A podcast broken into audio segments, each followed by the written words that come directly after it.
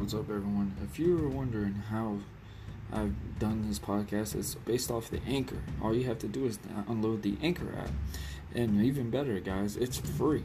You could also possibly be getting paid to do this. I mean, all you got to do is just download the app. Speak your mind. If you ever dreamed of making a podcast or just anything, let your voice be heard. You can also be known on Spotify, Apple, or anything download. Just go on the Anchor app.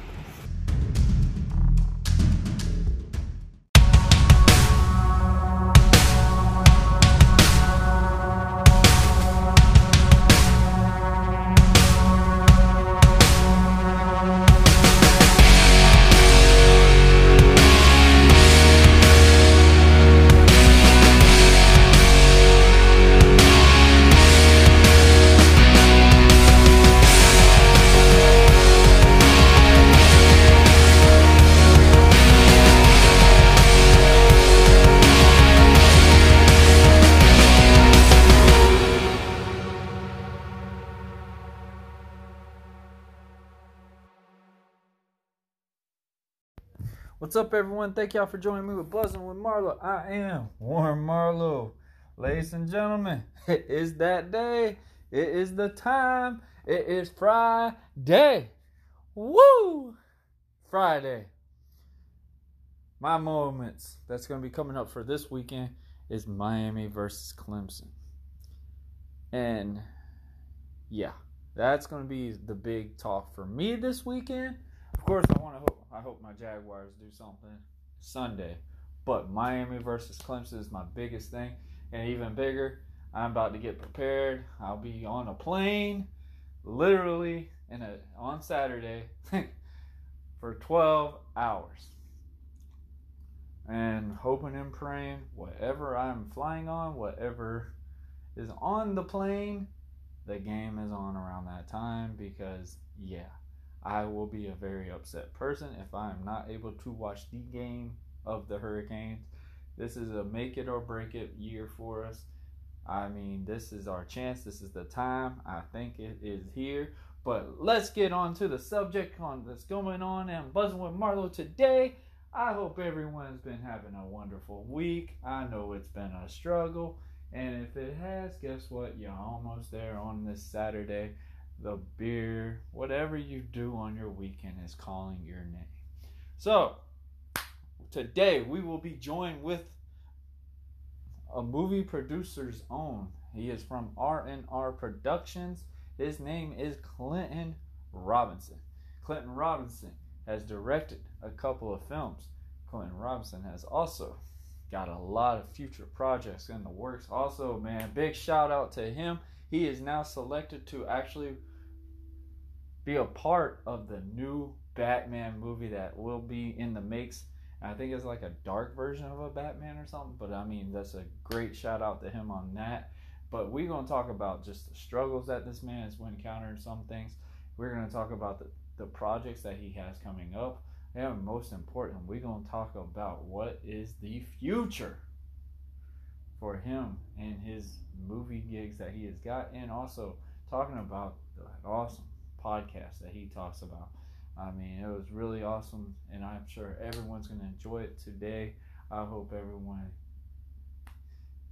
find some good knowledge out of this and just realize like the major struggles that so many people have to go through that you don't realize to make these amazing films or even to make some of these films that are just like eh Netflix material something like that but I mean it, it takes a lot of work and we're going to talk to Clinton about that today. So when we come back, we will be joined with Clinton Robinson.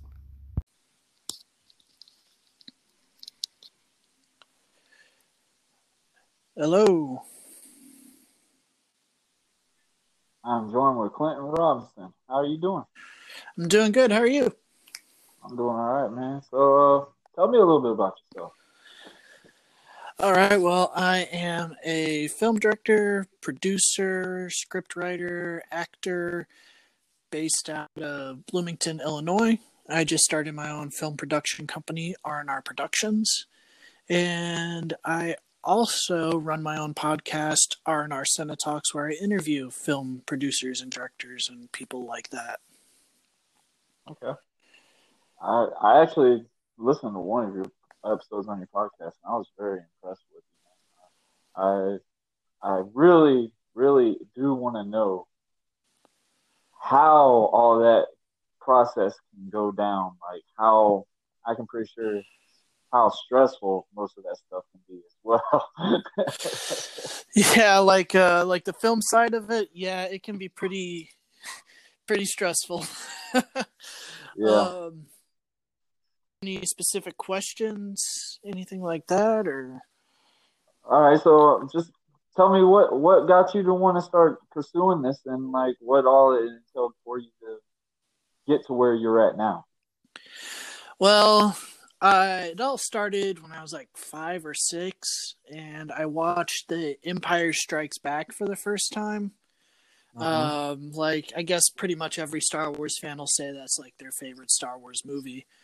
I don't know why. There's just something universal about that film that has got like everything in it. It's got like a western feel. You know, you got your obvious science fiction, fantasy. You got romance, drama, horror. You got like everything in one film. Um, mm-hmm and just like the what got me was the work that they did like the figurature work with the AT-ATs because after doing research that that was all action figures that they used. It was like claymation and stop motion. Uh-huh. so like the 45 seconds of film that they're in it, it took them like five or six days to make that. And i just remember seeing like the behind the scenes stuff like the giant models of like the death star and star destroyer the choreography. Like i dove like so deep into that that i was like you know what i want to i want to do that i want to make films so about junior year in high school i started writing a script for a short i ended up making called Night School. Um, it was basically, you know, a horror slasher that takes place at night school. Um, it was all just me and uh, other people in my high school that made it. Uh, my I actually had a film production class in high school, so we had all the equipment and everything. And Brian Boughton, he was my teacher, um, mentor, um, I still talk to him to this day to get some advice and feedback. Like he does all my proofing for my drafts before I even take them to an editor. He looks at them 1st mm-hmm. just to make sure that they're put together. Um, he taught me how to do casting, how to do storyboarding, shot listing, pretty much everything. So between junior and senior year, I did an entire film by myself and 10 other people. Um, sadly, it was only ever on physical copies, it was never digital. And mm-hmm. most of them ended up getting caught in a fire. So I think there might be one surviving copy out there somewhere, and I'd love to get my hands on it just so I can download it and release it. Mm-hmm. Um, but yeah, sadly, my first work can't really be proven that it ever existed. Oh man. But I decided I was gonna try to get into a film school, Full Sail University down in Florida. I got uh-huh. accepted, uh-huh. but at that time they weren't accredited. So I had to make the decision if I was going to go to school and get a degree that wasn't accredited, which would just mean I basically have a very expensive piece of paper that nobody cares about, or try and pursue my dreams another way. So I decided against going to that school. Um, and I was like, I can do it on my own. And I had basically five years where I wasn't in the industry um, just because I couldn't figure out how to get started on my own. Mm-hmm. Uh, and just recently, about nine or ten months ago, I was like, screw it. I'm gonna start off and um, decided to yeah so i wrote a script um, it's called the scratching it's about it's going to be about a 14 minute short film which you know that's uh-huh. about a 14 page script i paid to basically rent out a conference room at a hotel. Had open auditions. It was cost me about four hundred dollars out of pocket. Um, Uh-huh. which you know I make sixteen dollars an hour, so that's it's a lot of money for me. Oh yeah, most out. But cast it um got an amazing cast. Some people i'm like how are you not a big time celebrity? Like you're talented. Um went and got an llc started my own production company. And then i was like now what? Like i don't have a camera. I don't have any audio equipment. Like the original idea was i was going to film it on my iphone xs max which you know that's an amazing camera but Oh, yeah. I just started reaching out. Um, I made my own podcast. Basically, I run the podcast to try and help fund the film production company. Yeah, I promote it. Promote. Yeah, Yeah, basically. And, you know, I'm not really getting any money from it. I think I've made like $7. But I'm really getting a lot of connections and promotion is what it's all about Mhm. And that's how I ended up meeting all these amazing people I've interviewed. Um, Jason Pitts, I interviewed him. His interview comes out tomorrow, actually. Um, he's going to be my cinematographer, you know, and that's like a big part of film production is getting that camera guy. Like he's got all the equipment. Um, another person I met, Nick Daniels, he's going to be my audio mixer on set, and he's actually going to do an original compositional piece for the film. Um, I met a lot of people that are just going to be my crew, you know, grip, lighting. Um, I met my wardrobe person, Courtney Rainier. She's doing all my wardrobe stuff. She actually has connections to get my a character in my film, Sheriff Collins. We're going to get an actual police uniform for him. Uh, Oh wow. I met somebody that's going to do my gore effect. Like, there's a lot that goes behind film, and like, if you want, I can walk you through every step of it. It's just, it's insane. But like, now I'm also the co-producer for another project, Real to You, written by uh, my buddy Mikey out of Chicago. Um, so I'm helping fund that. I've helped get the entire crew. I actually got the location scouted and everything for that. Um, I'm co-writing another project with uh, Christopher Gatrist. He's out of Kentucky. Um, it's going to be a feature-length project. We're shooting for it to be about two and a half hours, which God, it takes about 20 hours to film a 12 minute short. I don't know how long this is going to take, man. But it's a big it's a big undertaking. Um that one's going to be like a sexual abuse awareness video. Basically, we're just going to tell people like cuz what's disgusting about yeah world scenario. yeah, it's going to be like a dramatized thing, but it's going to be based off of like real cases we've experienced or seen experienced and stuff. Um, and it's going to basically go from the actual assault of the victim all the way through the court case, all the way to the after part. Because, like, I want the people that get found guilty for sexual assault, the minimum sentencing is only three years which is ridiculous, you know, because that's a lifelong thing those victims have to go through. So we're we're gonna make an uncomfortable film for an uncomfortable subject, um, and that's kind. Of, That- kind to make a point out of it and kind of like hopefully it Yeah, that what you're saying? yeah, trying A lot of to trying to make a point out of it and try to like get just like awareness, try to like change it. Like I doubt it will. It's my hope that it will, but I'm kind of a pessimist and a realist. So an indie film's not going to change much, but at least I get to say I got a message across. Um, that that's still getting written though, so Mhm. it's in the early stages. Um, another project that I'm really excited about. I got brought on to be the director for um, a script somebody else wrote, which is new for me. Usually, I only work on projects I've written. Um, Mhm. it's going to be a pilot episode for a series that hopefully gets picked up called Engaged. It's like a drama. It's kind of like um, if the show Six Feet Under and You're the Worst kind of had like a love child. That would be how I describe it. A dark, um, romanticized drama, basically, and I'm really excited about it. The story's amazing. Um, my friend, Like a new challenge. what was that?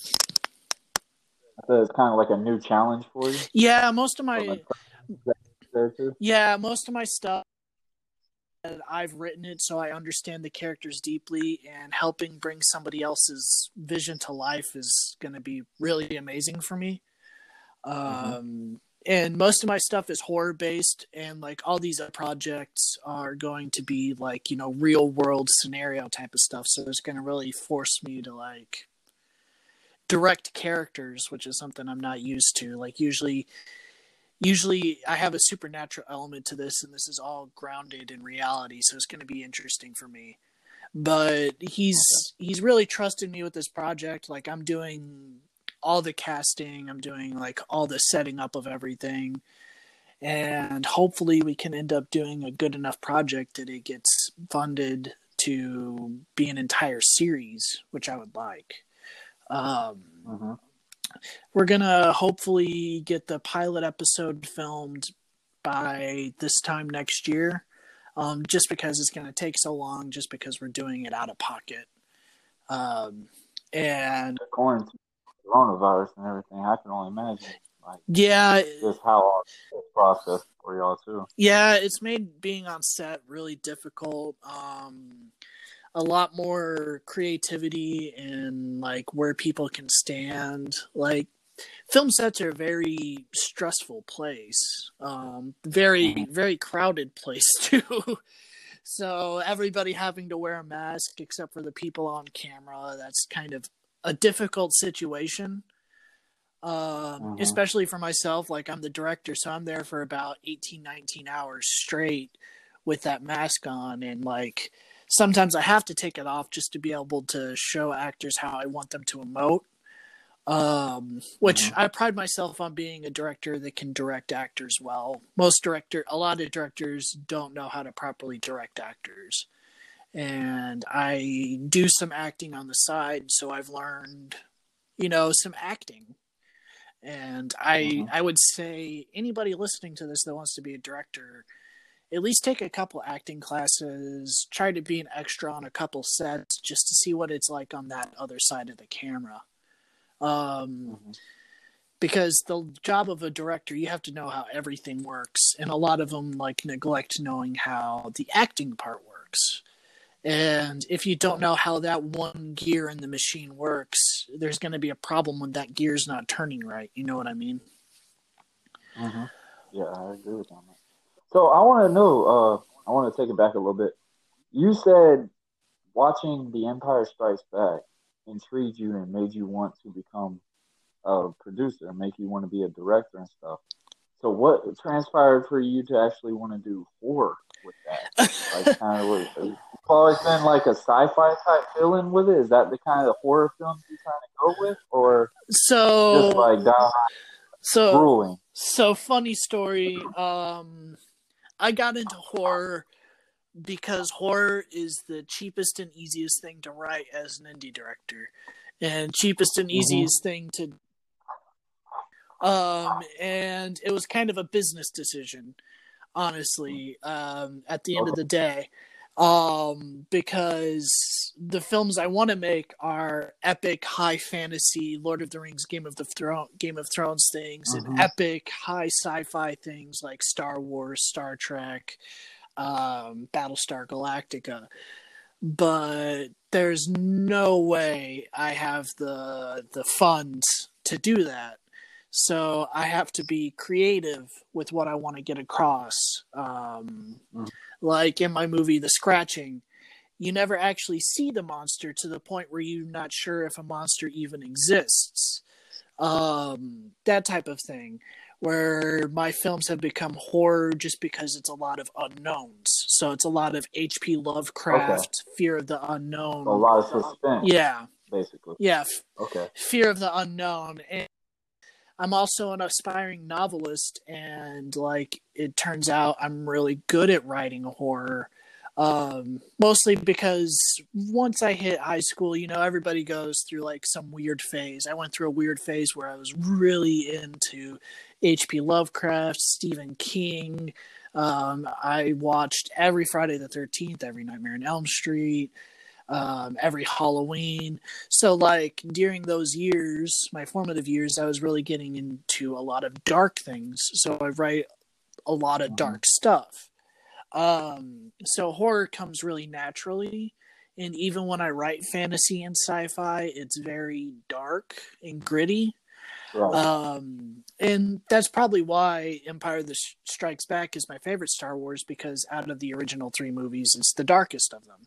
Um, there's a lot of abandonment of hope, a lot of uncertainty, a lot of dark revelations, a lot of Luke battling with his own personal demons and hatred and dealing with that loss of Obi.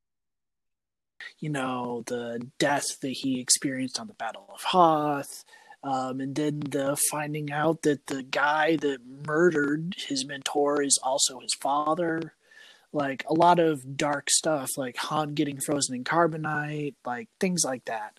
So it definitely goes along with my enjoyment of the dark, um, I guess. Um, Mhm. but yeah, I guess it would be weird to hear somebody say what inspired them is a science fiction fantasy movie, and then they're like, "Yeah, I write horror." but yeah, I mean, I mean, I've heard numerous times that horror movies are the cheapest way to go, and obviously the easiest way to start. Some ways, um, budget wise. I know a friend of mine. He he started doing some movies as well, but he's heavily on sci-fi, and um, so he's always wanted to kind of like like how you said, make another Lord of the Rings type Game of Thrones type scenario. But he said the budgeting for that is just outrageous at times. oh yeah. Um i have a project i'm working on right now. It's kind of my passion project so i'm taking it very slow. Um script still being written. Um it's going to be a pilot episode for a high fantasy series. Um and i'm looking at the budget and for this first episode i'll probably need 50000 so Oh, yeah yeah um and that's just And the funny thing is, I hear that's actually kind of cheap for movies on things too. So that yeah that's that's even crazier on some things. that's low. Yeah, that's like people are getting paid fifty dollars a day instead of the standard two hundred a day type of project. But yeah, it's something I really want to do. Um, it's just getting into that because people have such high expectations for that genre nowadays because of Lord of the Rings, Game of Thrones, Avengers, like that type of stuff. That like the price to film that has come exuberant. I mean, I have a Mhm. guy who's kind of become a mentor of mine, Demetrius Witherspoon. Um, he directed the Submerge series, and he's got you know graphic novels, Funko dolls, comic books, um, novels, an animated series, all of that. And he's kind of helping me figure out how to do all this on a low budget. But even then, like, he's got all these extra lines of revenue that he's built up, you know, all those other things besides the films that he does just to fund the films. Um, Mhm. so he's given me a lot of lessons on how to expand my, my personal production empire um, to make that revenue, and that's really helping me. A lot of what I'm going to do to fund this is I'm going to start doing, you know, photo shoots, filming weddings and events like that, just to build up more more money so that I can throw it at my films. Yeah. You know what I mean? So just side gigs as possible.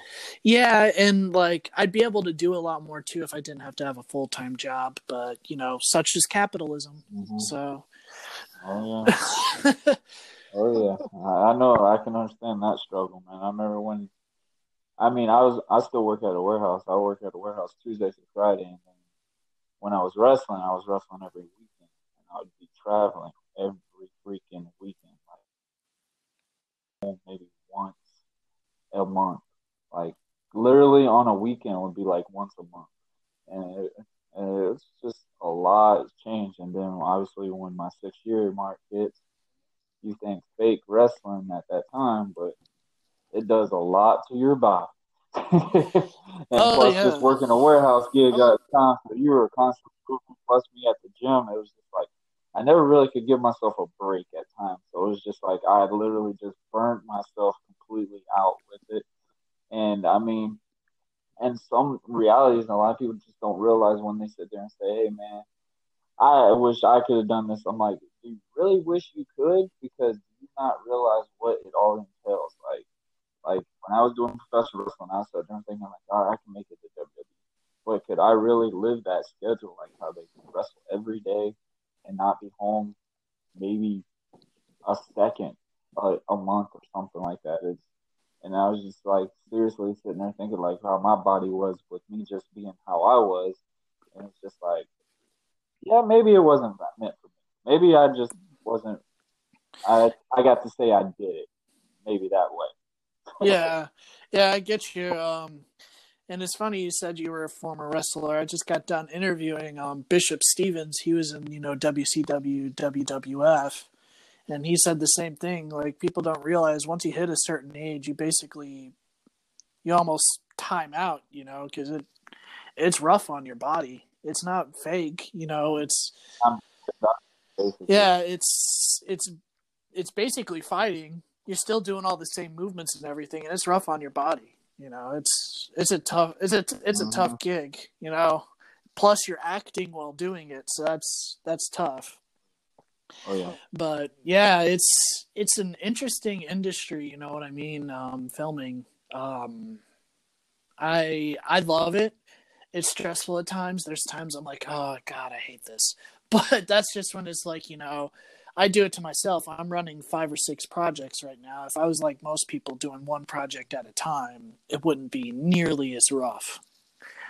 But Are like how you just said five or six projects. Are they like all at the same time, basically? Yeah. like, got at least yeah, um, different little stages? basically i'm running all of them at the same time they're all in different stages um so the Mhm. real to you we start our first shoot this upcoming saturday um so we're gonna probably knock out half of it in one day um just because they're the easier scenes once we get in the more complicated scenes it'll take a little while longer um, Mhm. and then I have my project. Um, I call mine because it's 100% me. There's not like a co producer or co director.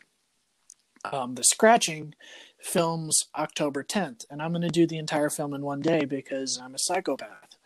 Um, um, most Sounds like the the actors and actresses ain't going to enjoy that. Day. Uh, they're all they're all excited for it. Um, the people the people that are going to have a rough time are myself and my cinematographer. Um, right. everybody else is going to have a great time. But then I have the pilot episode, which is going to be the first weekend of November. And what we're doing with that is we're filming uh, three different trailers for it. We're going to throw the trailers out on crowdfunding sites um, just to get funding to film the actual pilot episode. Because it's going to be a big project. There's 27 characters in it in just the first episode, um, which is a lot. My other projects have five or six characters, so it's it's Oh, a it's an ambitious project. Um, I'm hoping to get about twelve thousand to film the first episode, um, just because I Mm-hmm. want I want to get really good locations. I want to make sure that like we have the best equipment, the best everything. Um, and then my other project, I'm working on. I'm directing a manga, um, you know, like a Japanese comic book, um, which I hope to get turned into an anime. Um, I'm also working on that um, sexual abuse awareness project. I'm working on a high fantasy project. I'm also working on a superhero project. Um, it's I'm co-writing that with my friend Darrell Miller out of Indianapolis. He's got a series he's doing called Paragenix. It's a YouTube web series. Um, he's on season two now. Season one airs October seventh. Um, Mhm. and it's like real world superheroes. It's kind of like um, if you remember the superhero show on Sci-Fi Heroes. Um, Mhm. it's it's kind of like that.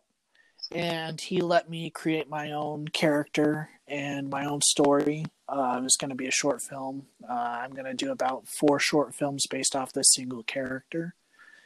So I hope to start filming that next next year around March. Um, Okay. let me see if there's any other projects I'm working on that I can't think. I don't want to cut you off, but I, I do love superhero movies and stuff. I love anything on the to superheroes. Um, so what kind of character did you come up? Um, the character I made, um, he's he's a telepath. Um, there's other powers he's going to develop over time that I'm not going to get into because they're kind of like spur of the moment, like you know, plot development yeah, things. yeah, yeah. Um, and his powers just developed one day, and he can't control them. So he fell into alcoholism and drug abuse to kind of drain out the voices in his head.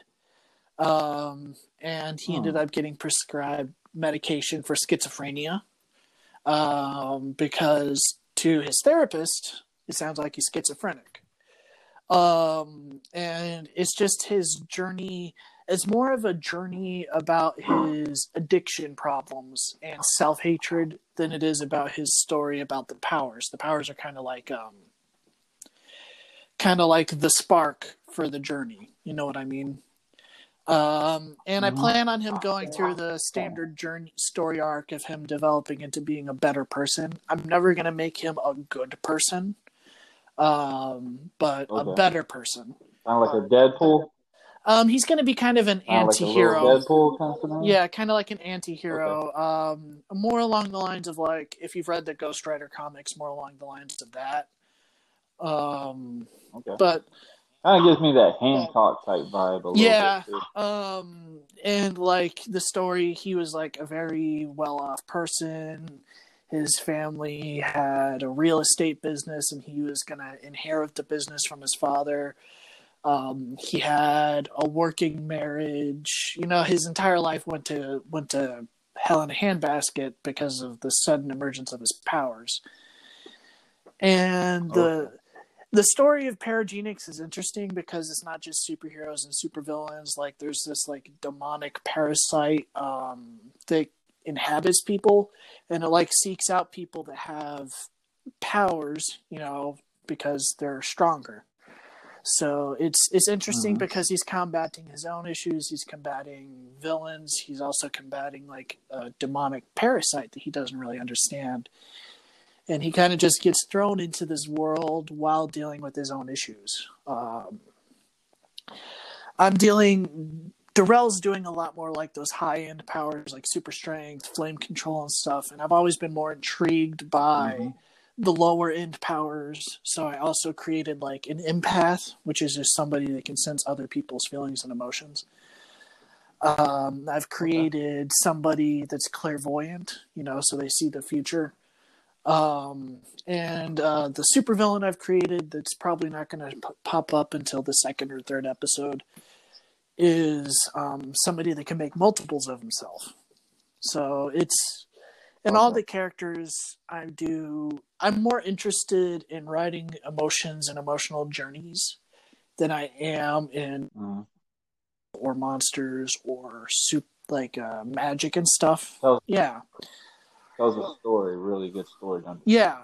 So all of these characters have these things, and I wouldn't even say the supervillain is a villain, because I've always liked writing in those gray areas between good and evil, hmm and I've always You don't and I and honestly, I feel like that's what the fan base really loves. You know, obviously, back then, obviously when we were kids, it was always the good guy the obviously, Batman versus Joker. But now, and I mean, just judging from how I came from that lifestyle, professional wrestling, like that was kind of like how wrestling used to be, the good guy versus the bad guy. Now, more fans go for the bad guy than they do a good guy nowadays. So, I mean, it's just a little bit of a mutual type scenario. I love the fact I, I actually think it's a little bit different when you actually do have a villain that's not necessarily a bad guy or a good guy. It's just it's their own person and they just don't care what anyone else says type scenario. I think those are pretty cool to actually watch nowadays. Absolutely. I, I think the best thing you can do is create that sympathetic villain where you sit back and you're like, you know, he's got a point. Like, Uh-huh. uh, I'm a big anime fan, and I think one of the best villains they ever created in Naruto was Pain. Because at the end of the day, Pain had the same backstory as Naruto, so you can see where he was coming from. It's just he handled his situation differently. Or, Mhm. you know, everybody, Thanos. Everybody knows Thanos. Thanos had a point. Was what was he doing was wrong, but he had a point behind what he, you know what I mean? Maybe don't kill off Mhm. 50% of everybody, but you could see what his motivations were. And I mean, I took a giant example there, like obviously what he did was evil. But there's villains out Mhm. there, and I can't think of them off the top of my head, where you can see where they're coming from, and to a certain extent, you can agree with them. And what I'm trying to do with all of, like the bad characters I'm putting in every one of my works is that really they're just the villain because I'm telling you they're the villain. If I wrote it in the other way from their point of view, they would be the hero. Mhm. So it's kind of like give the audience their their opinion on it. Kind of give their their option and be like if they're going to choose to be on that person's side or if they believe that they're really the bad guy. exactly. And what I'm doing really is just uh, it's my view on how the news works and how the world works because uh, we're Mhm. told the country we're at war with with is bad because that's what our government's telling us. You know what I mean? So I'm Mhm. kind of using it to that level where I'm saying they're only evil because I wrote them as the villain. If I wrote them as the hero, you would agree with their things. Like if it was the complete same story but from their point of view, you'd agree with them. You know what I mean? And Oh, yeah. I, I think what was that? I do. I really do like how you use that example because that is no further than the truth on it. Because it's just like how the media says the media wants to make you believe something. You're going to believe it because you watch them all the time. You feed into it. So I love how you sat there and said it's because I wrote it out. If I wrote it the other way, you'd be like, "Oh, he has a point to be a bad guy if he wanted." I wouldn't be mad about it. But you wrote it as him being the good guy. They're going to believe, okay, he's a good guy type scenario. Okay, he's the bad guy because you wrote it for them. But now it's like, I feel like stuff like that, it makes them want to watch it more just to understand them more, just to understand like why they make those choices or what they're doing. And I mean, that's one thing I feel like a lot of people do nowadays is um, just ha- open minded. Like have an open mind and literally wonder why what's going on. Wonder why what we're getting fed to us is going on in the world. What what movies feed on why that reason is why they brought Thanos in there. Why they brought Thanos in there to basically kill everybody off the first movie. I meant on Infinity War, and then obviously we come back. And I was shocked when they they cut his head off, literally in the opening of the movie. And I just looked at my my mom and my family. I was like, where's the rest of this two hours, the almost three hours we're about to watch? like, well, I'm very curious now. Like, like that's like what I would like to see movies like that because it makes you wonder. Like, okay, now I'm definitely getting into this product. Now I'm definitely going to watch this more because now we got to figure out like when you watch. Using that example, like a Marvel film, when you saw when they first cut Thanos' head off, and you see that all the characters go through this huge deep depression and it's like y'all killed thanos like what's happening? Like i expected when they first came back was like okay i knew they were going back in time but i didn't think they were going to kill thanos back in within the 30 days that all this went down. Like it was just it blew my mind like how are they going to make the rest of this movie? Like we're literally maybe 12 in the movie already and thanos is already dead.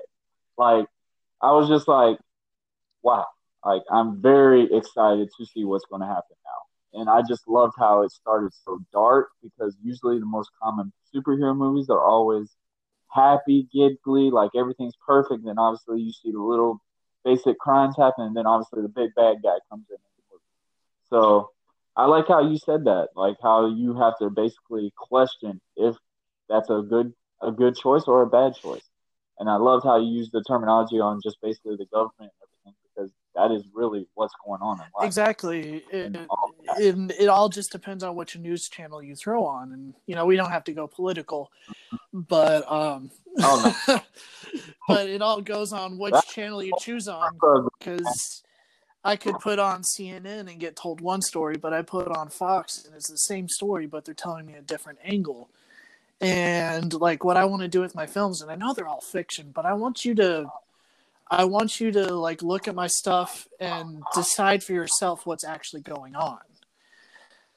I don't uh-huh. want to feed to you what's actually happening. Like my biggest project I'm going to be working on that I'm the most excited about is an anime I want to make and I already have it planned out to be a thousand episodes.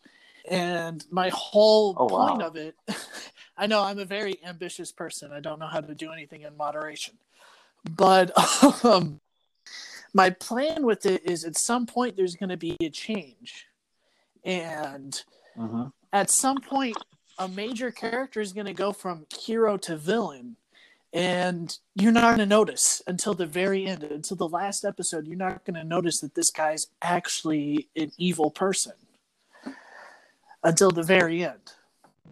Um, and it's just because of how i'm going to write it because it's going from a certain person's perspective and you won't see it because this person doesn't see that person as a villain. You know what i mean? Right. Oh yeah. So it, my stuff that I do, I want to have the question of morality. I want to have the question of reality as well. And mm-hmm. because at the end of the day, you need to constantly question yourself about what your morals are and what your personal reality is. You know what I mean? Oh, and a lot of I like how you put that out there. I do want to know this.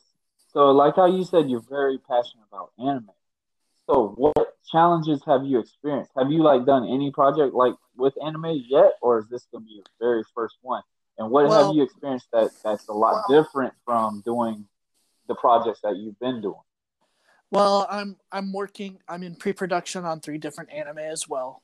Um, nothing's been okay. developed yet. I'm a big DBZ fan. That was really the only ones I really got into was Dragon Ball Z and uh, obviously the the redheaded stepchild Pokemon. Those were like the only two I really ever really really watched. I did watch a little bit of Naruto. Those were actually pretty cool. I remember when I first started watching. I know hopefully people don't beat me up for saying this, but I thought it was kind of like a Yu-Gi-Oh and Ash if they really made a baby set. I, I, I could see a little bit. I, I could see a little bit with like the animation style. Um, I'd say because I watch a lot of darker stuff. I watch like Death Note, Tokyo Ghoul, Parasyte all three of those I would recommend. Okay. They're really cool. Um, Death Note is like the king of anime, most perfect anime ever made. Like I, am pretty sure every anime uh-huh. person would agree with that. But the the difference with this than film is a I'm not dealing with actual actors and sets. What I'm dealing with is artists, storyboarders, um, and because anime run for so many have to have somebody that's just like literally your story Bible person. They make sure the continuity is right. You know what I mean? Um, yeah. And the the hardest part is with acting. You can tell if somebody's going to be perfect for a character by looking at them. With anime, uh-huh. it's all about the voice. So I, I could have somebody walk in and I'd be like, "Oh God, they're not going to be able to do this character's like super attractive, badass, and this person looks like a scrawny nerd. And then just the voice he uses, and I'm like, okay, all right, man. you, you, know what I mean? I like it's that. oh yeah, it's it's a completely different industry because with film you're judging by your sight, and with anime you have to judge with mm-hmm. your mind. Um, and I feel like doing these two different industries together I'm going to be really uh, either I'm going to be completely messed up in both of them and it's going to ruin my career, or is going to help me build because they're both completely different forms of storytelling. Even if you, Exactly. You're taking a risk type scenario. yeah, and you're never successful if you don't take a risk. If you play it safe, you'll never Oh, be yeah. a success. Mhm. Um, That's why I, I like how you use that. So, um, you said you you got an idea that you really want to make a thousand episodes with this. So, so how long are usually your episodes going to be? standard anime are about 20 minutes. Okay. Yeah. Yeah, that's that that's your standard anime. I mean, sometimes like if you get into the ones that are made directly for a streaming service like Netflix, there's one Seven Deadly Mhm. Sins. Their episodes range from 20 to 39 minutes just because they're not airing on television. But Right. anime also 20 minutes that can be 15 to 20 pages of a manga. So since I'm going to Okay. have a manga created first just to create that audience, that pre-established audience for the anime to get made. Um, Mhm. It's going to be a lot easier for us to be like, all right, we have this 150 page manga, so this could be like the first half of a season. You know what I mean? Right. Um, Oh yeah. we're still in storyboarding for for the one that's going to be a thousand episodes. I'm co-producing and co-writing another one that hasn't even started writing yet. Um, we're in like the pre-pre-production on that one. We have the idea. We're just figuring out where the story's going to go and how it's going to be told. Um, hmm that one, th- this other one that's not my like not my sole creation. Its story's wild. um, it's gonna definitely go along with my whole wanting you to question reality thing until the very end. Okay. Um, it's basically like a simulation within a simulation almost. Um, so it's going to be confusing and convoluted, and a lot of people are going to hate it, and a lot of people are going to love it. oh, okay. So basically, they're going to have to really examine this type scenario to understand what's going to happen in that. Yeah, that you're basically saying, right? Yeah, and I do that with a lot of my work. Obvious, I'm sure you can tell from what I what I'm talking about. Like, I don't want you make anything- you make the audience guess what's going on. I like that because it's very hard for movies nowadays. And I've said this numerous times. I just feel like Hollywood in general, they have lost the touch of finding creative new things. Like we've all seen remakes after remake after remake. And I like how you're seeing this stuff because obviously you're taking a risk to try something different.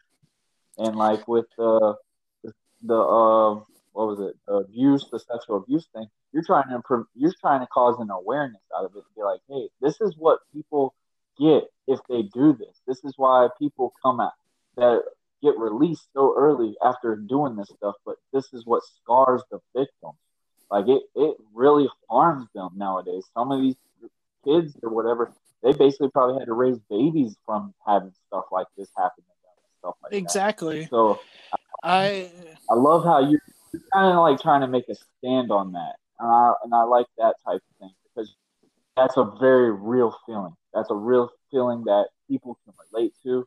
Now, obviously, not everybody. Uh, I would hope not everybody would probably you'd be something like that. Like I, you'd be surprised. Uh, um, if you get about hundred females in a room, eighty to eighty-five of them would probably have some sort of story to one extreme or another. I mean, there's obvious Exactly. there's there's male victims as well, but that that ratio is not nearly as much.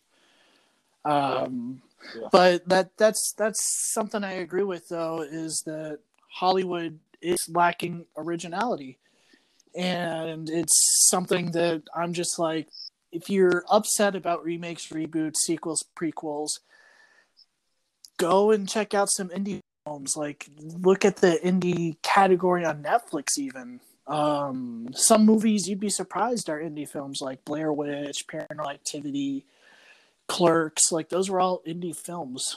Um, there's I gotta I gotta ask you something about paranormal activity. I I'm very hard to actually when I watch a scary movie, it's very hard for me to get scared. When I first watched Paranormal Activity, because everybody kept buzzing about this movie nonstop, when it first started, I was like, so when's this commercial gonna end? Like it literally looked like a big commercial for a while, and then I was like, oh my gosh, this is the actual movie. And then I was like, this is the most boring thing I've ever seen. But then you kept seeing more and more, and then when it came to that night, She got pulled out of bed. she just rose up and. I literally was just like, I remember when I watched the part and I looked so deep into the TV screen when Micah went downstairs, whatever. And then all of a sudden, when he gets slung into the camera, I fall back. Like I've never had a reaction to something like that. I fell back, fell on the floor, everything. I ran out of my room. Like it was bad. Like I think I was like maybe thirteen or fourteen. But yeah, man, that that freaking scared the crap out of me. And I tell people to this day, I was like, man, that's probably one of the most scariest movies I ever saw because it looks so real. Because the way they filmed it, obviously they were actors and everything, but so Yeah, it that, that was just, I even went and researched. it. I was like, is this girl Katie really possessed? Like, I did not understand any of this stuff. I never believed in the possession and all that. Then I started really believing it because I was like, they wouldn't have made a movie on this if this was real. And then I was just like, oh, okay, now part two and all this stuff. I'm like, okay, now. But man, they had yeah, that found footage. It can that found footage type of film can be very trippy. Um, that movie, I think the budget was only sixty five thousand. Um, Yeah. Yeah, that and the Blair Witch. If you haven't seen the original Blair Witch, that was like what had this whole found footage thing become a big deal. People thought it was actually like found footage. Mhm. Um, but yeah, it, that was something that inspired me. I actually have something I want to do that's a found footage project. Um, I'm not going to talk too much about it because you don't want to Very. spoil it. well, well, very very early stages. The the project's going to be com- could be completely different. Yeah, Mhm. like the the indie industry is where most of the creativity is nowadays, mostly because of a lot of like union stuff and guild stuff with Hollywood. That like the Screenwriters Mhm. Guild, they went on strike for a long time because they weren't getting paid right. So that's why you have so many remakes and reboots because it's a lot easier to remake something than it is to create something original. Um, but you do have some good Hollywood people like Christopher Nolan. He's makes some really mind bending stuff. Like Tenet was an amazing movie. um, but yeah, just check out the indie industry. Like, go to a film festival, sit down and like buy a all day pass and just sit down in a theater and watch all these different things that get made. Like, yeah, there's gonna be some just like there's gonna be some bad movies, but there's some amazing ones Yeah. too. Like movies you wouldn't hmm to watch or just go onto the indie section of Netflix or Amazon Prime, you know? It's kind of like a. It's kind of well, I don't know how they're doing. That. I kind of like to refer like as obviously, like I used to have very particular music albums, but I would only like maybe three songs off that album. So it was just like, oh, okay, this whole CD was okay. I just paid fifteen dollars for this whole CD, and I'm literally on three songs. Like, uh, I don't know if that was worth it. it's like. It's it, But I mean, that's kind of like I like how to use on that. But I like how you said something about uh, film festivals. How many of those have you been to? Because I had a friend. He went to one of the film festivals in I think London or something like that, and um, he got to meet a lot of actors, a lot of actresses. He got to network really well, and um, obviously helped him get prepared and get him fired up for his upcoming projects that he had going on. So I'm just I've- curious. So how many I've film festivals a- have you been to? uh none of my projects has been in one yet, and that's just because all my projects are in pre-production right now. But I've been to a few and watched some stuff, met some people, you know. It's it's really fun even if you just go to walk around and talk to people because like being in the film industry is kind of weird because we're kind of like a secret subsect of Mhm. humanity where you don't know Mhm. walking down the street if somebody's in the film industry or not and then you just get to this area and like everybody in there is interested in it and like i immediately make friends with every film person i meet. Like because we we get each other we get the struggle we get like the creativity we get all of that. Like we understand immediately like it's 70% of this person. So it's Okay. it's fun. I'm excited to get projects into the festival. Um i feel like a couple of these projects are likely to win some stuff um, because I won't work on a project if I don't think it's going to be good. I don't care if it's going to win. I don't. I just don't want to work on something if I don't think it'll be good. Um, Mhm. and when I think something's going to be good, I'll work on it and I'll put all of my being into that project. Um, Okay. so I'm I'm hoping these get to festivals. I'm hoping them into like mostly in the Midwest, just because that's where I live.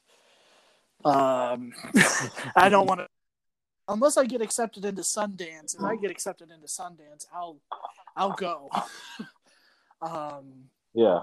but yeah, it's a very important part of the indie film industry is those festivals because you know Netflix they have people at every single film festival.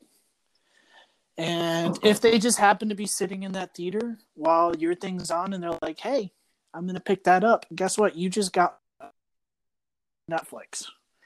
You just got hired by Netflix to turn this 12-minute thing into a movie or a series. Like Wow. So that's really how that works. So basically, it could just be on like if they just finally look up at the screen, they could be like, oh, I'm gonna put it on there. Like, that's, that's pretty cool how they use that. I It- mean, I've seen some movies on Netflix that really should not be on anything.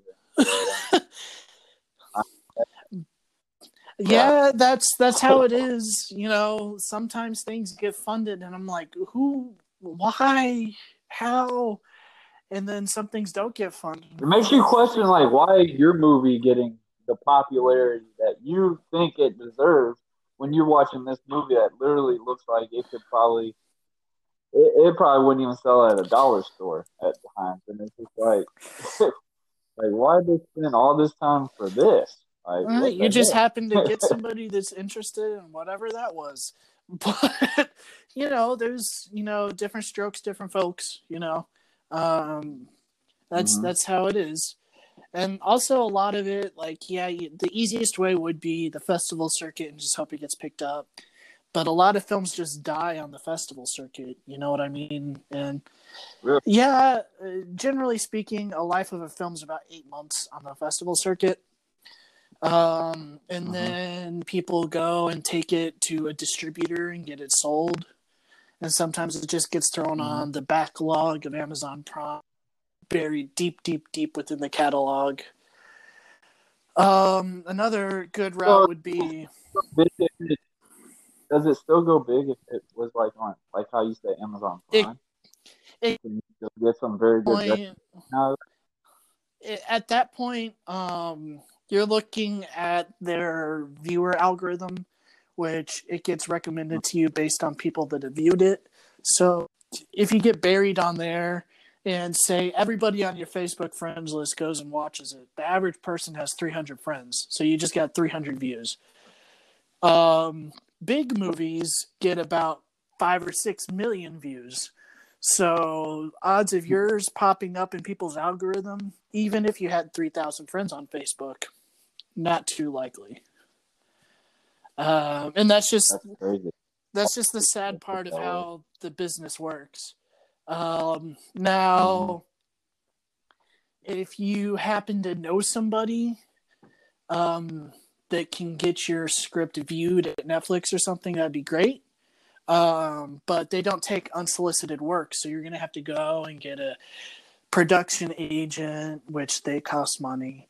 And then your production agent is going to go and get it submitted to get viewed at Netflix. And if it gets picked up, your production agent is going to get 10% of whatever you get. Okay. Um, and that's if you get a decent contract. um, So um, so how um how does that work? So say like for settings and stuff like that, do y'all just basically as much as y'all can to fit the budget, or do y'all or like how you say you really have to love the product that you're doing? So are you like you as picky on the scene or the settings of where you're going to film the movie compared to if it was just yeah it's in the budget so we just got to make it work like it you got to find that healthy balance. Um, like if I'm gonna rent out an Airbnb for production, um, I'll sit there and like what I just did for what we're filming this weekend. I sat there and viewed about two thousand different Airbnbs in Chicago, and narrowed it down to 3 Mhm. because of just the specifics of what we needed. And then Right. out of those three, I took them to the guy who wrote the script, and I was like, "All right, which one fits your vision?" And it just so happens the one we got, even though it's the most expensive of the three, um, fit his vision like ninety percent, and the rest of that can just be Mhm. fixed with you know posters and props.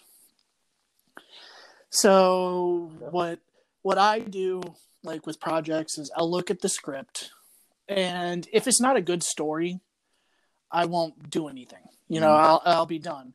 Now, if it's a good story but there's some tweaks that can be done to make it a very good script, you know, I'll send the guy Mhm. a message, the, the person a message and be like, "Hey, I like what you're doing here, but I have a couple tips. Do you mind if we like talk about doing some editing? And if there's somebody that won't take any criticism, I'm done. Because the best thing in the world for you as a creative is criticism. If you're not able to listen to somebody being like, "Hey, we could do some work here," then you're not really cut out for the industry. It.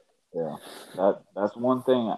I I like to praise that when you say critiquing because, dude, I learned that such a rough way in professional wrestling because obviously I'm not 250 pounds. I'm not built like The Rock or anyone, but I could damn near move and damn near go as long as most of those guys that you saw on WWE.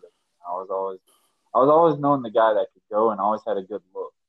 Man, they would man, let me tell you, even as good as you were, and I tell people all the time, if they're not critiquing, you're not doing a good job. And that's one thing. You're never it should never be like, oh, this is amazing, this is done. This should always still be that one critique to obviously keep pushing you going further. Because obviously if you don't get the critiques, then you're all you think, okay, you've already done it, you don't need to fix anything, you don't need to change anything. You're dead set on it and that's that's gonna be the way how you do all your stuff. So I love how you say on the critiquing part. Was that a tough task at first for you, or you were just like, yeah, I'm gonna just have my ears open and just hear it out and see what what, what was their reason why they believed it, and what, what do I need to do to change it? I've always thought that whatever I make is garbage. So whenever somebody gives me advice, I'll listen to it and I'll see if it works. So you're your biggest.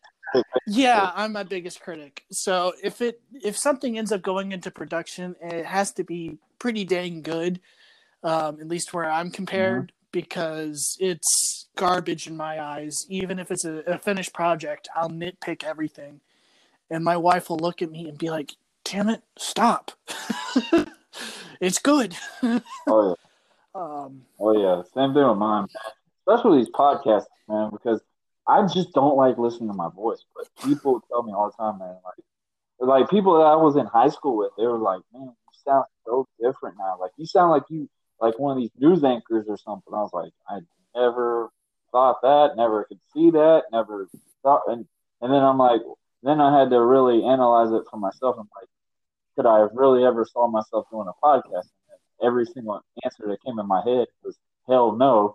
So obviously something is going on well for me because it's just like people still like to listen, and it's crazy to believe to this day that now I do have a podcast and all this. So, and I've always been my biggest critic. I used to hate when I like my wrestling matches or whatever when people would come over and want to watch my matches. I would actually not be in the room most of the times because I did not like watching perform because I could be like, oh, I missed that, I had done that. But when I watched the people watch it and they were like, man, that was amazing, that was great. But obviously, you knew the true scenarios. yeah, And obviously, that's what I think that's where the critiquing gets really hard for, say, like you, knowing that you've directed those movies, knowing that you've done this stuff, because you know, oh man, this this is what we should have got out of it, but obviously somebody kind of messed up on it. But you're like, you know what, we just kept it. But you still in your mind is like, man, I wish we'd have done that scene, or done that better, or whatever. and then but the audience just doesn't catch that. They don't they don't see it. They just see the film and see what you put out. Yeah, they they see So- the final product, and that's how it's always supposed to have been. To Exactly. them. So that's that's one good thing.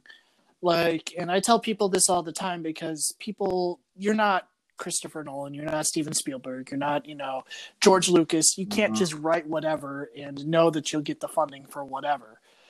Like when you're writing something, you need to write within your budget. And I always say write like your budget's half of what it actually is. Because things happen. the real the real Oh, yeah. world does not care about your plans. It doesn't. Yeah, I agree with you on that. I I agree with you totally on that. Like how you say, man, you gotta go on your budget. Like I tell people all the time, man, if you really want to start a podcast, I really don't recommend you just going to spend a big lump sum of money. Yeah, don't don't go buying, you know, that really nice Rhodes mic with that really nice filter and get that desk with that Mhm. boom stand. Like I'm running my podcast off of a decent headset that connects Bluetooth to my phone. um, There's my secret. Thank you. like that that's how I run my podcast and you know what? The audio is pretty decent. So, sometimes there's a little bit of crackle, but you know what? I only have hundred listeners an episode, so like yeah, that that little bit of crackle is what I can afford. Um, I, I do want to know this because, like how you did, said you started a podcast basically to help fund for movies and future projects, whatever. You still have that same mindset with the podcast, or have you actually have actually enjoyed it and have learned a lot of things from it? the the podcast started off you know just to like get word out there with my production company so it started off as me and just some of my friends talking about movies and Mhm. after three or four episodes i realized you know i could actually be doing something with the podcast other than just like hoping people want to listen to some nerds talk about some nerd stuff um So I decided I completely reformatted it into me interviewing people in the indie film industry. Um, and it's become more of a, a love project of mine. Um, the podcast has become it's, it's it is what I want it to be, which is me helping grow the indie film community, you know, like not only has it benefited me, it's benefited other people. Like there's a girl that I interviewed. Um, her episode hasn't come out yet. It won't come out for like a while. But just having me tag her and include her in the podcast, she's been reached out. She's gotten some roles in f- films, and she'd only had at that point one role. So it's it's helped connect the community in a way I didn't expect it to. Um, and even if like it only helps people get one or two more gigs in this industry every job you get every credit you get is beneficial to you and It i've counts. i've yeah everything counts even if it's an extra role you know or like a featured role you know what i mean um and it, it's Uh-huh. genuinely turned That's into exposure. me yeah it's generally turned into me helping people so it went from having an ulterior motive to like this is a separate project now. It's not connected to my films. Like it's it has the same branding as my production company, but that's just for branding. hmm Um, like now I'm doing this thing where it's called the Indie Filmmaker Roundtable, and it's me and four other people in the industry sitting down and talking about a certain aspect of film to share our experiences and to help new people in the industry. Like I'm doing the four part series on script writing, and then after Okay. that, I'm either going to do directing or acting. You know what I mean? You go, And it's So you definitely got a lot of options. You definitely got a lot of options, and you wear a lot of hats. So I hate to do this, man. It's almost time to close it out. So uh, anything you want to finish off with? I know you want to plug in your podcast and oh. stuff like that. Clinton, I really enjoyed this conversation with you. I really did not want to look at this thing saying, "All right, it's time to almost wrap it up," because I really did like this conversation because I learned so much because it's people just don't realize how much stuff that goes into oh, film. I what what it all tells like the drawing, the photography, everything has to be up to the par. But you also got to realize you're on a budget. I did it with one of my good friends that I used to, uh, used to be uh, go to school with in high school, and he's doing the same thing. And he, but he kind of like started in the acting scenario, and now is obviously trying to be a film producer and stuff. But um, it was just really cool to see how everything transpired, and I just love how what you said is kind of like the same thing that he had to go through but you're also expanding your stuff with anime and stuff like this. He's kind of like just only in one particular subject that he always wants to stay in. Like that's just the one thing he wants out of it. And knowing that we came from a small town area in Yulee, Florida, that's what he's basically trying to do is like where he can get his like get our area known for like his filming area. Like that's his area. Like he he uses the terminology all the time. He wants to be the Tyler Perry of Yulee, Florida. So that's I, I just love that type of motivation because obviously you know how hard that man's worked. You know how hard this guy has put in so much for him to have these plays, the movies, everything that he's done for him to be as to what he is now. Obviously, that's somebody that you hope that you can at least be close to be kind of compared with. Obviously, you never. I obviously will never be no more than one Tyler Perry. Absolutely.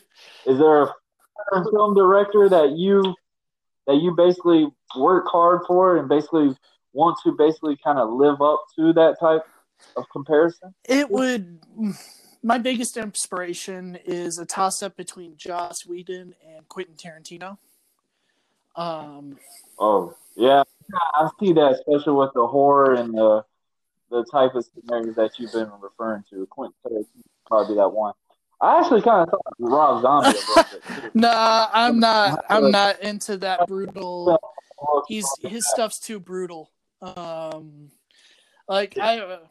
Well, Tarantino was there too he, now. He does go there, but not near as much as Rob Zombie. Like he does some good work. Like I really enjoyed his remake of Halloween, but you know mm-hmm. the House of a Thousand Corpses and Devil's Rejects kind of kind of a little too far for me.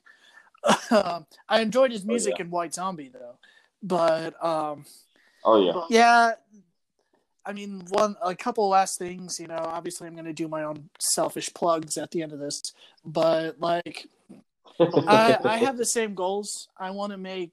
I want to be like able to make Central Illinois a hub. You know, like nobody cares about Central Illinois. The only part of mm-hmm. Illinois people care about is Chicago and that kind of like mm-hmm. kills the rest of the Midwest. You know, people only think about Detroit, Indianapolis, Chicago, right. St. Louis, and there's like you know hundreds of thousands of square miles of land that's just like ah, who cares? And I've met so many people from this area that could benefit from having. Uh, I don't want to say major production company, but a decent production company here.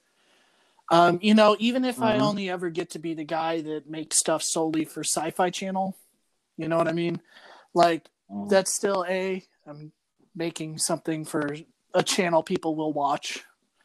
Uh, maybe I could bring yeah. the Sci-Fi Channel back to life like it used to be when it had Stargate and Battlestar and all that, um, instead of Sharknado.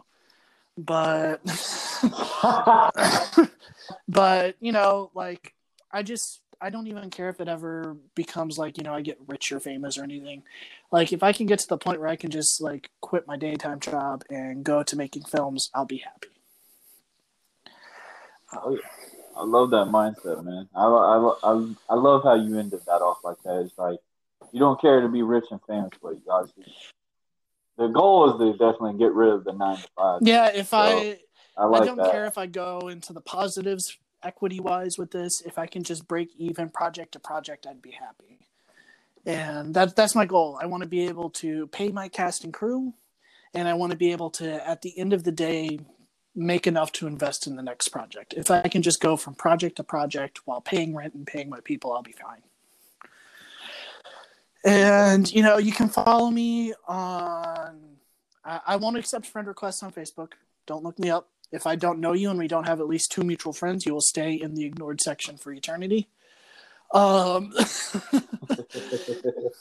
I like how you acknowledge that one because a lot of people just be like, "Yeah, add me on Facebook," but then not even. Yeah, so. I like how you being. I'll be real. part. um, just because you know there's pictures of me and my wife and stuff, and I don't want some rando to see it. If you want to follow me on Facebook, though, you can find us at R and R Productions. That's R and sign R Productions. Um, there's a Facebook page you can Mhm. follow us at there. Um, let me see. Instagram will be R the letter N R Productions nine three. Um, you can follow us there follow my podcast because I do updates about my productions and everything like that on the podcast as well. Is and you can also listen to some great stories, some great success stories.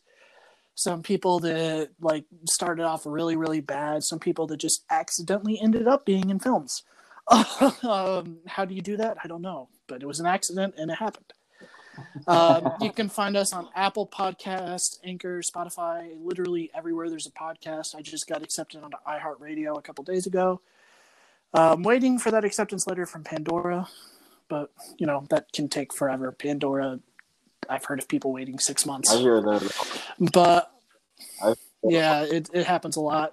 But it is R and sign R Cinetalks spelled C I N E T A L K S. And uh, I'll send you my link tree so you can put it in the description as well. All right, thank you. Chris. Yeah, absolutely, man. Thank you for having me on. Uh, I'd be happy to come on again in a little while once I have some stuff people can watch. Yeah, no doubt. Uh, and I will even return the favor on that. And I definitely will look at some of those podcasts with you, know, especially with the round table with the indie guys. That that sounds pretty interesting. Yep, I release interviews Tuesdays and Thursdays, and roundtables are released every other Monday. So, 8 a.m. Man, I CST. appreciate you doing this. Hope you have a good day. Yeah, you too, man. Take care. It was good talking to you. All right. All right, I know people go to gyms day in and day out, re- uh, trying to find a way to get in shape. They are also told by personal trainers to lose weight as they be on the treadmill. You do that for so much and they don't get the results. If you are the person that I am describing, go check out Vector Fit. I mean, is check out Thomas Hatton. He is a trained personal trainer. He is a nutritionist. He writes down your workout plans. He gets you the result that you are needing. And even better, guys, I know we have that hard word that's the word dieting. And let me tell you, he brings a whole different level to that word. It is not just you not eat cake, you don't eat anything. No, he brings out what you really need for your body. He puts a training program specifically for your body. So check out Vector Fit at Facebook at Vector Fit. You can also check him out on Instagram at Vector Fit. Um, and also, if you need to, if you're not really fond of social media, you can also call him at 904 548 8479. That is 904 548 8479. That is Vector Fit in Yulee, Florida area. Thomas Hatton, y'all. So if y'all want to change your body, hit him up. All right, time to get the go home cue. First and foremost, I would like to thank Clinton Robinson for joining us today, talking about his awesome products he's got going on, talking about some just also about that anime series he's got coming up. I mean, I'm not a real big anime fan, but man, that is really some major talent. Um, just really cool to find out about all that. Find out what processes it takes to go into filming, what process it takes to make a product, and what what it all entails. Like that is crazy. Like he's gonna spend one whole day making a project that he has directed, he has wrote, he has done everything for this movie. So a big, big utmost and hope and pray for and everything for the best for Clinton Robinson. And also, I know we said it in the opening, but we also want to give him a major shout out and congratulations on being a part of the new Batman product they got coming out coming up soon. The new project for Batman. Clinton Robinson got selected to be a part of it. So major hand clap for that. Uh, so let's let's finish it off like we always do. I hope everyone washes their hands. Stay safe, stay clean. Do what you got to do. Do what you got. And I will be back when we have more buzz down the road. Later.